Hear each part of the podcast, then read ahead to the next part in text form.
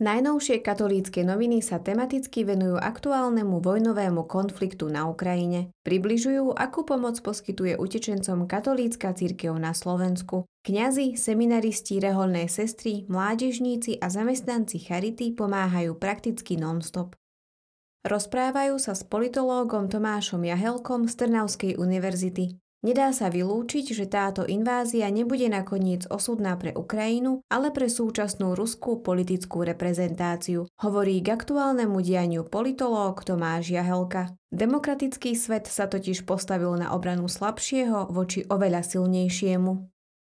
V rubrike Duchovná obnova vysvetľujú, že Boží pokoj existuje aj uprostred chaosu a skúšky. Keď sa Ježiš po svojom skriesení stretáva za poštolmi, neustále sa im prihovára slovami pokoj vám. Nie je to len obyčajný pozdrav. Je úžasné, že Boží pokoj existuje aj uprostred chaosu a skúšky. Nie je podmienený nejakým prostredím. Boh je pokoj. Jeho blízkosť prináša pokoj uverejňujú priame svedectvo grécko-katolíckého kňaza Jána Burdu, ktorý slúži ľuďom s mentálnym znevýhodnením vo lvovskom spoločenstve Archa.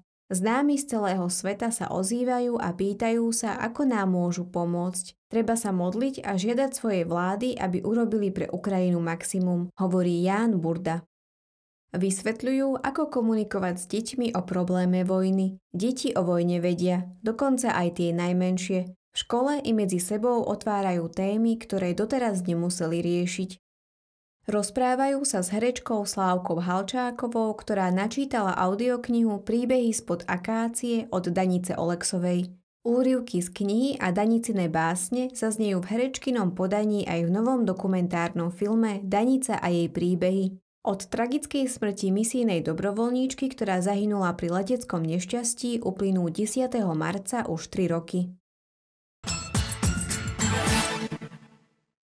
Biskupy pozvali k pôstu a modlitbám za Ukrajinu. Sériu správ je možné nájsť v dosieri na stránke tlačovej kancelárie konferencie biskupov Slovenska.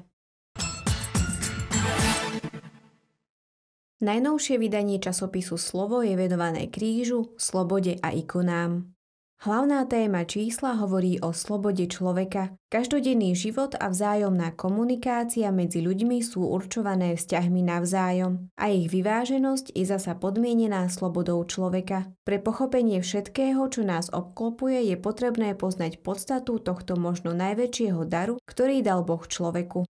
Peter Homza, ikonopisec spod Tatier, v rozhovore prezrádza nielen svoj spôsob tvorby ikon, ale aj čo to zo svojho vzťahu s krížom. Tieto dni sú pre grécko-katolíkov v Košickej eparchii výnimočné. Pred 25 rokmi bol tu zriadený exarchát. Pozývame vás nahliadnúť do jeho počiatkov spojených s domom na Dominikánskom námestí. Otec Ján Karas nás prevedie ospravedlnením. To môže byť povrchné, ale môže vychádzať aj z hĺbky srdca, a to aj vo vzťahu voči Bohu vo sviatosti zmierenia.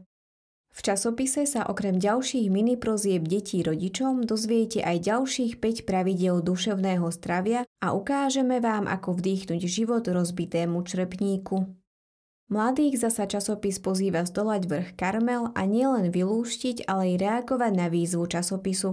A pre tých, ktorí radi navštevujú internet, sú pripravené ďalšie QR kódy so zaujímavými linkami. A tých, ktorí sú mladí srdcom a ochotní spoznávať krásu východného obradu, pozývame spoznať služby vopred posvetených darov netradičným spôsobom.